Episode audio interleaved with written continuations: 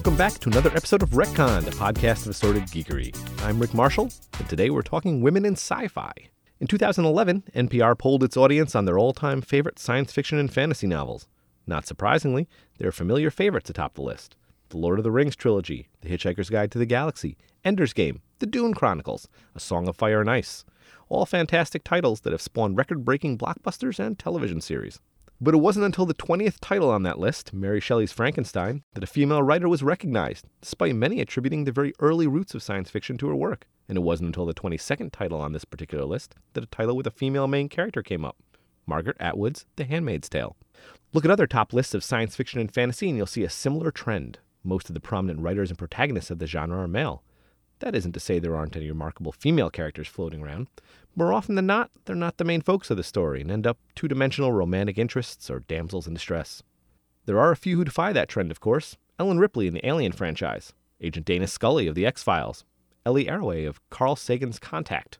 There are also memorable female supporting characters who may or may not have upstaged their male counterparts, depending upon who you ask, uh, like Sarah Connor of the Terminator franchise, Starbuck from Battlestar Galactica, and Leeloo Dallas Multipass of The Fifth Element. Former NASA space shuttle engineer and sci fi author Darren Beyer has written extensively about the disparity of leading ladies in the science fiction genre. His newest novel, Casimir Bridge, follows the journey of a female science journalist, Mandisa Nkosi, as she works to uncover a conspiracy in an intergalactic economy brimming with futuristic technology. Retcon's Jessica Blaustein Marshall spoke with Beyer recently about why he chose a female protagonist for his book and where he sees the genre heading in the future. So, you are a space shuttle engineer. We'll start out with that. What exactly did that entail? So, I was a what's called a space shuttle experiment engineer, and I firmly believe that it was the best job I could possibly get at NASA, and I got it right out of school, so I really lucked out. What we did was our our group were able to uh, put any scientific experiments that may fly on the shuttle. We would put together, we would test them, uh, we'd end up putting them on the shuttle, we'd train astronauts on them some of them were time critical, so would be up on the the launch pad, you know, literally just a few hours before launch, and we would be on the ground on landing. We were the second uh, vehicle in the convoy, and we'd go in right afterwards and take them back out again to get the science to the experimenters. So it was a lot of fun. Got to crawl around spaceships and and do some pretty interesting things. That kind of makes you uniquely qualified to be an author of science fiction. Yeah, you know what was interesting was when I was looking for editors. I first I went through two editors, and the first one was a science fiction editor, and I, I didn't get great results. And then I, when I came back, I said, you know, I don't need to have a science fiction editor. I need to have an editor editor. I think I know as much science out of the science fiction part as anybody who's writing in the genre. So what happens is I, a lot of the things that people may have to research otherwise come naturally to me. I can you know build things into the story that uh, other people may not think about. And that's really what I've done with my first book, Casimir Bridge, is that uh, you know I've spent a lot of time making sure that the technology and the science are correct. So, what did you think of The Martian then? Love The Martian. I love the book more than the movie, and I'll, and I'll right. say that the the movie had a couple flaws in it that were movieisms that weren't part of the book. Um, one of the one of the worst ones, uh, the worst offenders was when he sort of played Iron Man at the end. That was definitely put in for the movie going crowd and I wondered about that. yeah, completely unrealistic. Uh, it's not not something that I think as soon as you poked a hole in your in your glove and it was spitting out um, atmosphere, you'd just start spinning around. Now, your protagonist in Casimir Bridge is a female, and you have done research, extensive research on why it is that perhaps there aren't that many female protagonists in the sci-fi genre. When you look at the um, the science fiction genre, it has traditionally been a male-dominated genre. You, you go back to the late 40s, uh, and uh, the predecessor to Analog magazine uh, in 1948 had a six percent female readership. You know, so very low. Uh, and I think that parallels, you know, sort of women in technology, right? You didn't have a lot of uh, women that were in the more scientific and technical fields uh, right. uh, back in the late 40s. But then, you know, that number started to grow, and along with it, science fiction readership started to grow. So in the early 70s, in 1974, female readership of that magazine was up to about 25 percent, and so it's growing. And, and and now, you know, you get you fast forward another um, 40 years, and you know, I think that women and men are you know roughly on parity in technical and scientific jobs. And when you look at the the numbers of women reading science fiction, while an individual man is more likely to have read science fiction than an individual woman has been because women read more fiction than men do. The actual numbers pretty much even out. So if, if it was a political poll, you'd be in a statistical dead heat between the two.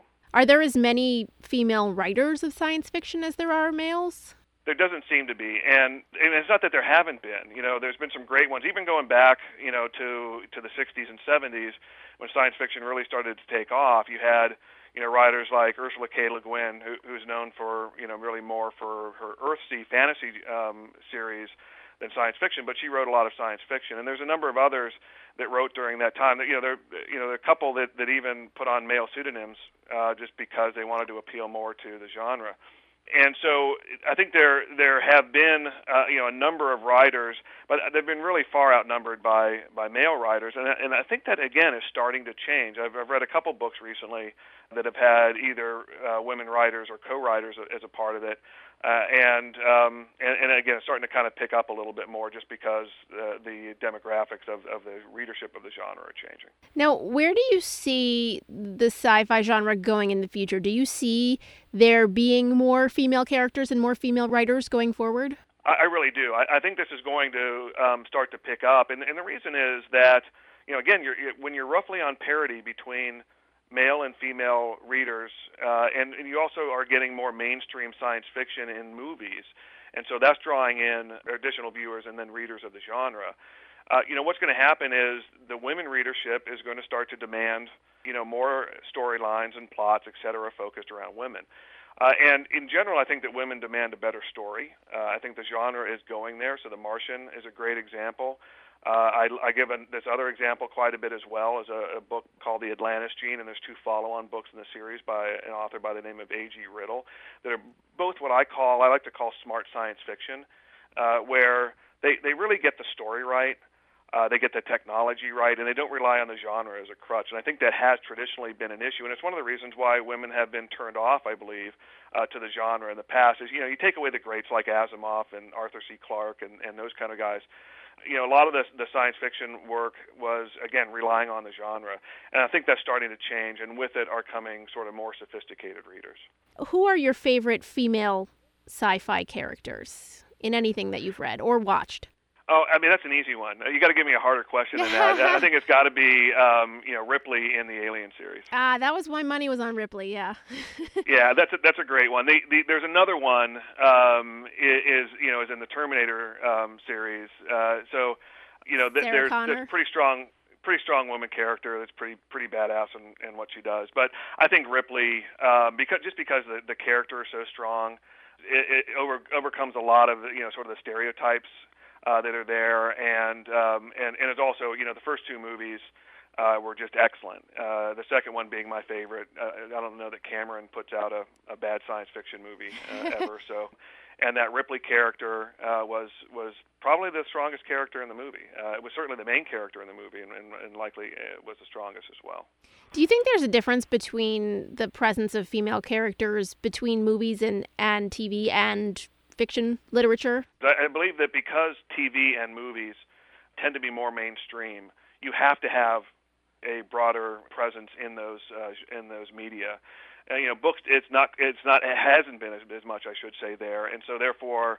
Um, as a result, there's still, you know, the genre's still playing catch up in that regard. And I, and I will say that, you know, the vast majority of science fiction books have women characters in them. They just don't tend to be in the primary role. So tell me a little bit more about Casimir Bridge. What is it about? At the core of it, there's a good company. Let's call it a protagonist company if you can have such a thing. And it has found a few things. I, I don't want to spoil it for any any readers out there, but it's found a few things, and it has grown some technology, uh, and it controls the lion's share of a new mineral that was found, or a new element that was found that they called Hyperium, and Hyperium was found on Saturn's moon of Hyperion. Uh, and uh, it enables interstellar travel, and it also is it's sort of like the, the futuristic version of oil.